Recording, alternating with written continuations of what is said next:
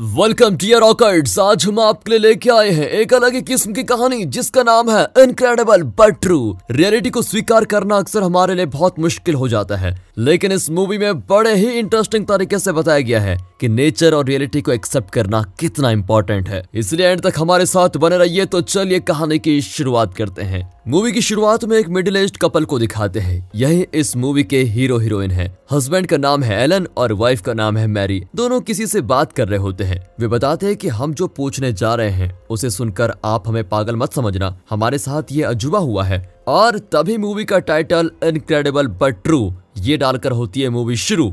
Elon एक शानदार आदमी है जो नाइन टू सिक्स की जॉब करता है और उसे इसमें बहुत खुशी है। अपने फ्री टाइम में वो गेम भी खेलता है और किसी से ज़्यादा टेंशन नहीं लेता। तभी उसको एक कॉल आता है। ओ ओ सॉरी मैं तो भूल ही गया था। ये कहकर वो तुरंत वहाँ से निकलता है और एक जगह पहुँचता है। वहाँ उसकी पत्नी मैरी और एक रियल एस्टेट ब्रोकर डेविड उसका वेट कर रहे होते हैं। दरअसल, एलन और मैरी एक घर खरीदने वाले हैं। लेकिन एलन इस बात को बिल्कुल ही भूल गया था कि आज उसको घर देखने जाना है। मैरी एलन के कैरेक्टर की बिल्कुल अपोजिट है। वो हर बात में परफेक्शन ढूंढती है। मैंने तुम्हें सुबह याद नहीं दिलाया था क्या? लेकिन तुमने तो अपने ऑफ़िस से शादी कर ली है। एक दिन तो तुम मुझे भूल ही जाओगे। इस तरह एक टिपिकल वाइफ की तरह वो उसको डांटती है। फिर डेविड हंसकर दोनों को घर के अंदर लेके जाता है। और जब वो दरवाज़ा खोलता है तो एक खूबसूरत और शानदार घर देखकर एलन और मैरी इतने खुश होते हैं कि देखते ही रह जाते हैं। शादी के कई साल बाद दोनों पहली बार अपने लिए घर खरीदने जा रहे हैं। और इतना सुंदर घर किसे पसंद नहीं आएगा। दोनों तुरंत खरीदने के लिए तैयार हो जाते हैं और घर के पिछले ओनर से भी बात हो जाती है। डेविड को साफ़ पता चल जाता है कि ये दोनों इस घर को बहुत पसंद करते हैं, इसलिए वो इस घर की एक खासियत उनको बता देना चाहता है। सर, इस घर में जो अजूबा है, वो आपकी लाइफ को बदल सकता है। अब दोनों हैरान होते हैं कि ऐसी क्या बात है भैया जो हमारी लाइफ बदल जाएगी। चलिए दिखाता हूँ। ये कहकर डेविड उन्हें घर के बेसमेंट में लेके जाता है। मैरी कहती है कि हम बेसमेंट ज़्यादा यूज़ नहीं करने वाले। अरे मैडम, ये कोई मामूली बेसमेंट नहीं है। ये कहकर वो फर्श पर एक होल को दिखाता है, जिसे वुडन शीट से बंद किया गया है। वे पूछते हैं कि ये कोई गटर तो नहीं है कहीं? अरे नहीं सर, मज़ाक मत कीजिए, गटर दिखाने थोड़ी ना लेके आऊँगा आपको। इसके अंदर उतर कर तो देखिए, फिर पता चलेगा आपकी लाइफ किस कदर चेंज होती है। यहाँ सीन कट होता है और अगली सुबह मैरी बाहर से घर को निहार रही होती है। फिर जाकर एलन को जगाती है कि चलो ना उस होल में जाकर देखते हैं। क्या यार, बच्चों जैसी बात मत करो, मुझे सोने दो। मुझे उस किसी जादवी होल में कोई इंटरेस्ट नहीं है। नहीं, एलन, मुझे लगता है डेविड सच कह रहा था। अगर तुम नहीं जाओगे तो मैं तो अकेली अंदर चली जाऊँगी। लेकिन एलन तो उठने का नाम ही नहीं लेता। तभी फ्लैशबैक में हमको दिखाते हैं कि डेविड उस होल में उतरा था और उसके बाद एलन और आखिर में मैरी भी उस होल के अंदर जाती हैं। अंदर जाकर मैरी कहती है कि हम तो फिर से उसी घर के अंदर आ गए। इसमें हमारी लाइफ चेंज कहाँ से हुई? लेकिन एलन तुरंत बाहर जाकर देखता है और ऊपर नीचे देखकर चौंक जाता है। उसका ओवर रिएक्शन देखकर मैरी की कुछ भी समझ में नहीं आता। दोस्तों, क्या आप जान गए कि एलन इतना क्यों चौंक गया? दरअसल, वे रात के आठ बजे अंदर उतरे थे और अब सुबह के आठ बज रहे हैं, यानी कि वे बारह घंटे आगे पहुँच गए हैं। एक और चौंकाने वाली बात यह है कि वे बेसमेंट से नीचे उतरे थे, लेकिन पहुँच गए घर के फ़र्स्ट फ्लोर में। एलन पूरी तरह कंफ्यूज हो चुका है कि ये हमारे साथ हो क्या रहा है? और हाउ इट इज़ पॉसिबल अब डेविड बताता है कि यही तो इस घर की स्पेशलिटी है। अब विश्वास हुआ आपको? जब भी आप उस होल के अंदर जाएँगे तो 12 घंटे आगे निकल जाएँगे। इतना ही नहीं, उस होल में जाने से एक और अजूबा होगा। फिर वो एलन और मैरी को बताता है, लेकिन फ़िलहाल हमें नहीं बताया जाता कि वो दूसरा अजूबा क्या चीज़ है। यहाँ सीन कट होता है और अगले शॉट में दिखाते हैं कि एलन इस घर से बहुत डरने लगा है। वो एक नॉर्मल इंसान की तरह पीसफुल लाइफ जीना चाहता है। वो रियलिटी में विश्वास करता है, पर मैरी किसी तरह उस मैजिक होल का फ़ायदा उठाना चाहती है। अब ये मैजिक होल वाला घर इन्हें खरीदना चाहिए या नहीं? खैर आपको ऐसा घर मिले तो आप क्या करोगे? उसको लोगे या नहीं लोगे? और लोगे तो फिर अपनी रियलिटी को कैसे बदलोगे? कमेंट करके बताइएगा। यहाँ दोनों डेविड से कहते हैं कि हम आपको सोच कर बताते हैं। फिर दोनों कार में निकल जाते हैं। एलन इस घर को अपने माइंड से निकाल चुका है कि नहीं, मुझे नहीं लेना है घर। पर मैरी रास्ते में दो बच्चों को देखती है। वो फैसला कर लेती है कि उसे वो घर खरीदना ही है। और तभी हमको एक शॉट दिखाते हैं, जिसमें मैरी अकेले उस होल में जा रही है। अगले ही दिन मैरी जिद करके एलन को मना लेती है कि हम उस घर को खरीद रहे हैं। फिर क्या था? वे फाइनली उस घर को खरीद ही लेते हैं और अपनी चीज़ें वहाँ पर शिफ्ट करने लगते हैं। घर के बाहर एलन एक बिल्ली को देखता है, जो कि घर के आसपास ही घूम रही होती है। शायद ये पिछले ओनर की है। एलन और मैरी फिर उसको अपना पैट बनाकर रख लेते हैं। अब घर में सब कुछ सेट हो चुका है और एलन अपने बॉस चार्ल्स को डिनर पर बुलाता है। वो अपनी गर्लफ्रेंड जेनी के साथ वहाँ पर आया हुआ है। अब उनको देखकर मैरी कुछ सोचती है और झट से उस होल के अंदर चले जाती है। जब वो नीचे उतरती है तो 12 घंटे बीत चुके होते हैं। अब डिनर का वक्त हो चुका है। चार्ल्स एलन के साथ बहुत फ्रेंडली बातें करता है और बातों बातों के बीच ये भी बता देता है कि उम्र के साथ मेरा प्राइवेट पार्ट ठीक से काम नहीं कर रहा है यार। इसलिए मैंने जापान जाकर एक रोबोटिक पार्ट लगवा लिया। ये सब मैंने अपनी जैनी के लिए किया है और मैं उसे अपने स्मार्टफ़ोन से ऑपरेट कर सकता हूँ। एलन को बड़ा अजीब लगता है की ये आदमी इतनी पर्सनल बात को महफिल में क्यों सुना रहा है? अरे, जब बॉस ने अपना सीक्रेट शेयर कर ही दिया है तो मैं भी क्यों चुप रहूँ? ये सोचकर एलन भी अपने घर के मैजिक होल के बारे में उनको बताने ही लगता है, पर मैरी उसको रोक लेती है कि बेवक्त बाजा मत बजाओ, और तब हमें फ्लैशबैक में दिखाते हैं कि उस दिन ब्रोकर ने इन्हें होल के बारे में और क्या बताया था दरअसल डेविड ने बताया था कि इस होल में उतरने से चुटकियों में 12 घंटे क्रॉस हो जाएँगे, और साथ ही साथ आप तीन दिन छोटे हो जाएँगे मतलब यंग हो जाएँगे और इसी सेकंड रीजन की वजह से मैरी ने इस घर को खरीदने की जिद की थी। वो लगातार इस होल के अंदर जाकर जवान बनना चाहती है। अब प्रेजेंट में मैरी का इशारा समझकर एलन टॉपिक चेंज कर देता है और डिनर के बाद चार्ल्स और जैनी चले जाते हैं। मैरी अपनी बढ़ती हुई उम्र को एक्सेप्ट नहीं कर पाई उसे लगता है की उम्र के जाते उसकी खूबसूरती खो गई है, इसीलिए वो यंग होने की कोशिश में लग जाती है। लेकिन जल्द ही मैरी की प्रॉब्लम शुरू हो जाती है। अब ये मैजिकल होल उसके दिमाग पर असर करने लगता है। वो दिन रात हर वक्त उस होल के अंदर जाती रहती है, क्योंकि एक बार में सिर्फ़ तीन दिन कम होंगे। जवान होने के लिए उसे कई बार होल के अंदर जाना होगा। उसकी हालत इतनी बिगड़ जाती है कि जब एलन ऑफ़िस जाता है तो उसे बाय कहने के लिए भी वो होल से बाहर नहीं आती। वो बेचारा होल को देखकर बाय करके चला जाता है। मैरी लगातार उस होल के अंदर बाहर करती रहती है। यहाँ ऑफ़िस में चार्ल्स एलन से कहता है कि मैंने तुम्हारी वाइफ के सामने अपने प्राइवेट बातें बता दी। उसे कहीं बुरा तो नहीं लगा? अरे नहीं सर, वो तो आपको उसी दिन भूल गई। मेरा मतलब आपकी बात को। घर पर मैरी बार बार उस होल के अंदर जाती रहती है। उस रात एलन सो जाता है, लेकिन मैरी उसको जगाकर कुछ बातें बताती है। एलन उसको बीच में रोककर कहता है कि यार, मैं खुद तुमसे एक बात कहना चाहता था। आज वो बिल्ली अचानक बेसमेंट में गई और होल की उड़न शीट पर बैठकर चिल्लाने लगी। शायद वो मुझे कुछ बताने की कोशिश कर रही थी।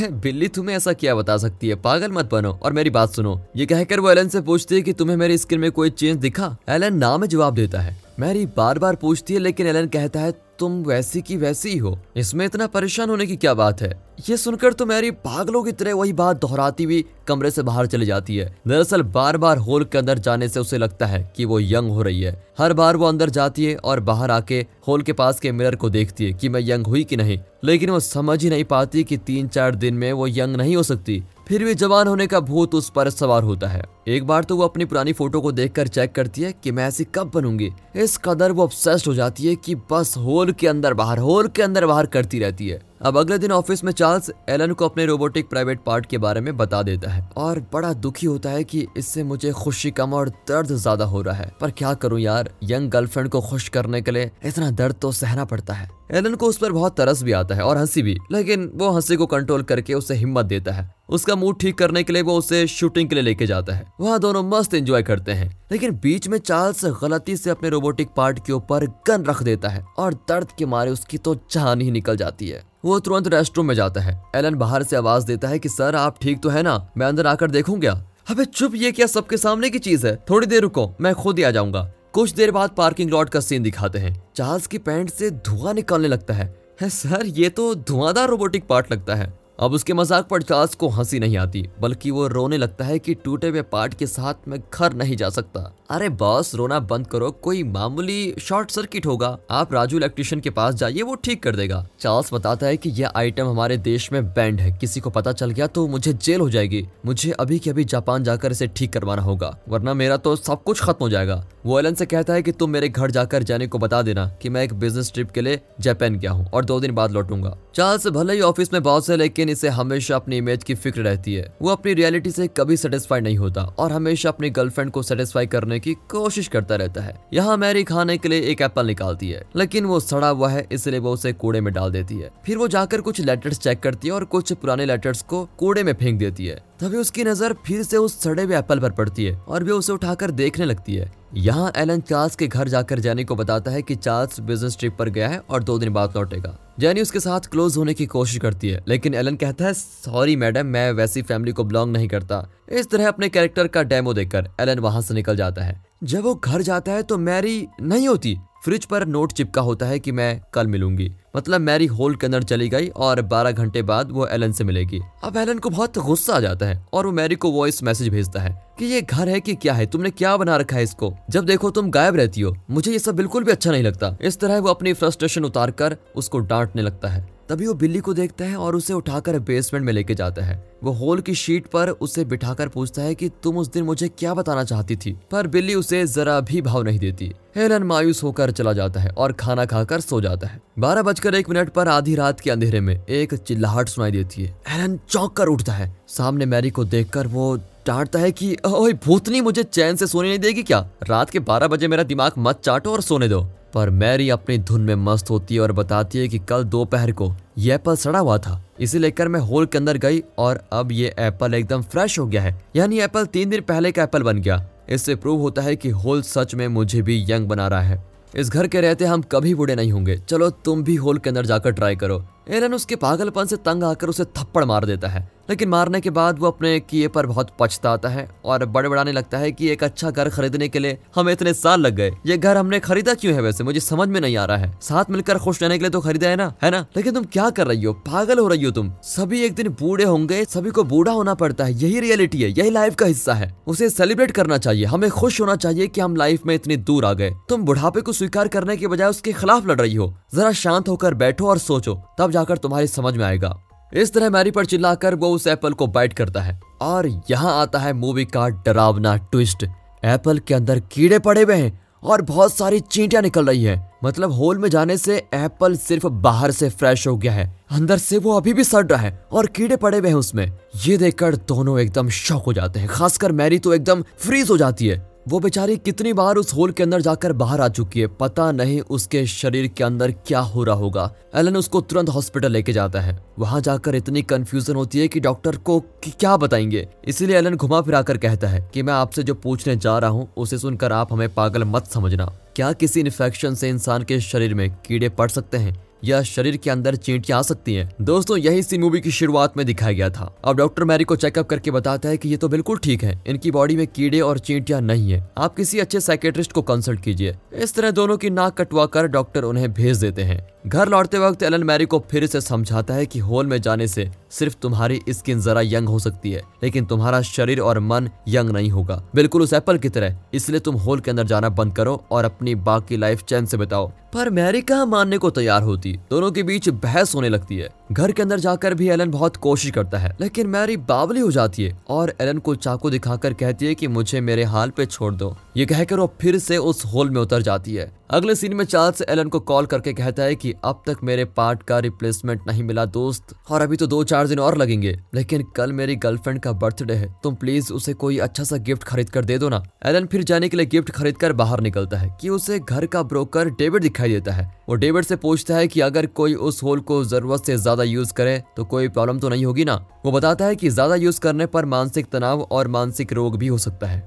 ये सुनकर एलन बड़ा परेशान हो जाता है। अब वो जैनी को बर्थडे गिफ्ट देने जाता है तो वो किसी और के साथ बिज़ी होती है। एलन तुरंत चार्ल्स को इन्फॉर्म कर देता है। दूसरी ओर मैरी को दिखाते हैं जो अपने पागलपन में अटकी हुई है। चार्ल्स जापान से लौट आया, लेकिन फ़्लाइट की एक एयर होस्टेस के साथ चिपक जाता है और एलन को दिखाता है कि ये मेरी नई गर्लफ्रेंड है। यहाँ मैरी हर रोज लगातार होल के अंदर बाहर करती रहती है और एलन अपनी फूटी किस्मत पे रो रहा होता है। दूसरी ओर चार्ल्स एयर होस्टेस से शादी कर लेता है और खुश रहने की बहुत कोशिश करता है। मैरी हज़ारों बार होल के अंदर बाहर, होल के अंदर बाहर कर चुकी है और यंग हो जाती है। अब वो मॉडलिंग करना चाहती है, लेकिन उसे मौके नहीं मिलते। इस वजह से वो बहुत ही डिप्रेस्ड होती है। चार्ल्स अपनी आदत से बाज नहीं आता और एयर हॉस्टेस से शादी करने के बाद भी वो ऑफ़िस में अपने असिस्टेंट से फ्लट करता है। उसकी पत्नी ये सीन देख लेती है और ऑन द स्पॉट चार्ल्स की लाइफ से चली जाती है। एरन तंग आकर उस होल को सीमेंट से बंद करने की कोशिश करता है। लेकिन मैरी तो घर सर पे उठा देती है और बहुत लड़ने लगती है कि ये मेरी जगह है, मेरी लाइफ है, मुझे जीने दो। यहाँ चार्ल्स कई गर्लफ्रेंड ट्राई कर चुका है, लेकिन वो किसी के साथ भी खुश नहीं रह पाता। इसी बीच मैरी को मॉडलिंग का चांस मिलता है और वो अपना पोर्टफोलियो तैयार करती है। लेकिन अब जमाना बदल चुका है और पुराने टाइप की मॉडलिंग कोई नहीं करता। मैरी इस नए जमाने में एडजस्ट नहीं कर पाती, इसकी वजह से उसकी हालत और भी खराब हो जाती है। अपना स्ट्रेस कम करने के लिए वो ड्रग्स लेने लगती है। यहाँ चार्ल्स एक बार कार चला रहा होता है कि अचानक किसी टेक्निकल फॉल्ट के कारण उसका नया रोबोटिक पार्ट भी ब्लास्ट हो जाता है। बेचारा आखिर तक खुशी ढूंढता ही रहा, लेकिन वो खुशी कहीं नहीं मिली उसे। यहाँ मैरी अंदर बाहर के खेल में एकदम यंग हो गई, लेकिन अब वो पूरी पागल हो गई है और कोई रास्ता न पाकर एलन उसे मेंटल असाइलम में एडमिट कर देता है। वो घर आकर उस होल को बंद करता है। कुछ दिन बाद दिखाते हैं कि एलन एकदम अकेला हो चुका है और एक कुत्ते के साथ बैठकर फिशिंग करता है। असाइलम में मैरी पानी का गिलास तोड़कर उसे अपने माथे को चीरती है तो देखती है कि अंदर से चींट चींटियाँ निकल रही है। मतलब वो भी उस सड़े हुए एप्पल की तरह है, जो बाहर से एकदम यंग और फ्रेश है,